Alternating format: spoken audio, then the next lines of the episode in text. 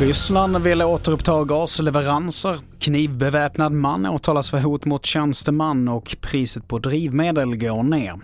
Men TV4-nyheterna börjar med att Moderaternas ledare Ulf Kristersson träffade i morse talmannen och begärde ytterligare två dagar för att kunna slutföra sin regeringsbildning.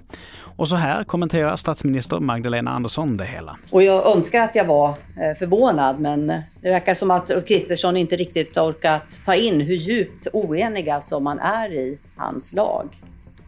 Sanningen är ju den att Sverigedemokraterna ju hoppades på att Liberalerna helt skulle åka ut ur riksdagen och inte överhuvudtaget vara med i det här laget. Och samtidigt så beskriver Liberalerna Sverigedemokraterna som sin huvudfiende.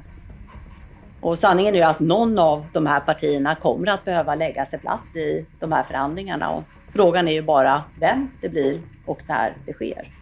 Vidare till Lidköping där den man som i september sköts av polisen eh, åtalas nu för grovt hot mot tjänsteman och brott mot knivlagen, det rapporterar Nya Lidköpings Tidning.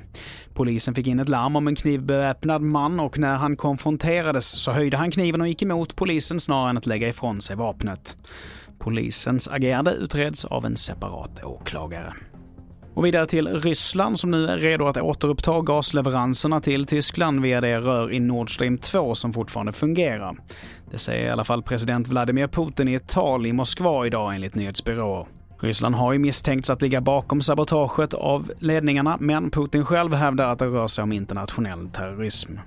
Och så till Malmö, där hundägare återigen har upptäckt livsmedel innehållandes spikar och krossat glas. Under de senaste två åren har Malmöpolisen hanterat totalt 50 olika ärenden med liknande karaktär. Det är inte en frisk människa som, eh, som ägnar sig åt något sånt här. Det, det, kan inte finnas någon logik bakom det här. Det kan bara handla om att man vill skada oskyldiga hundar. Och i inslaget så hörde vi Nils Norling som är presstalesperson i polisområde Malmö. Fler nyheter hittar du på tv4.se. Jag heter Mattias Nordgren.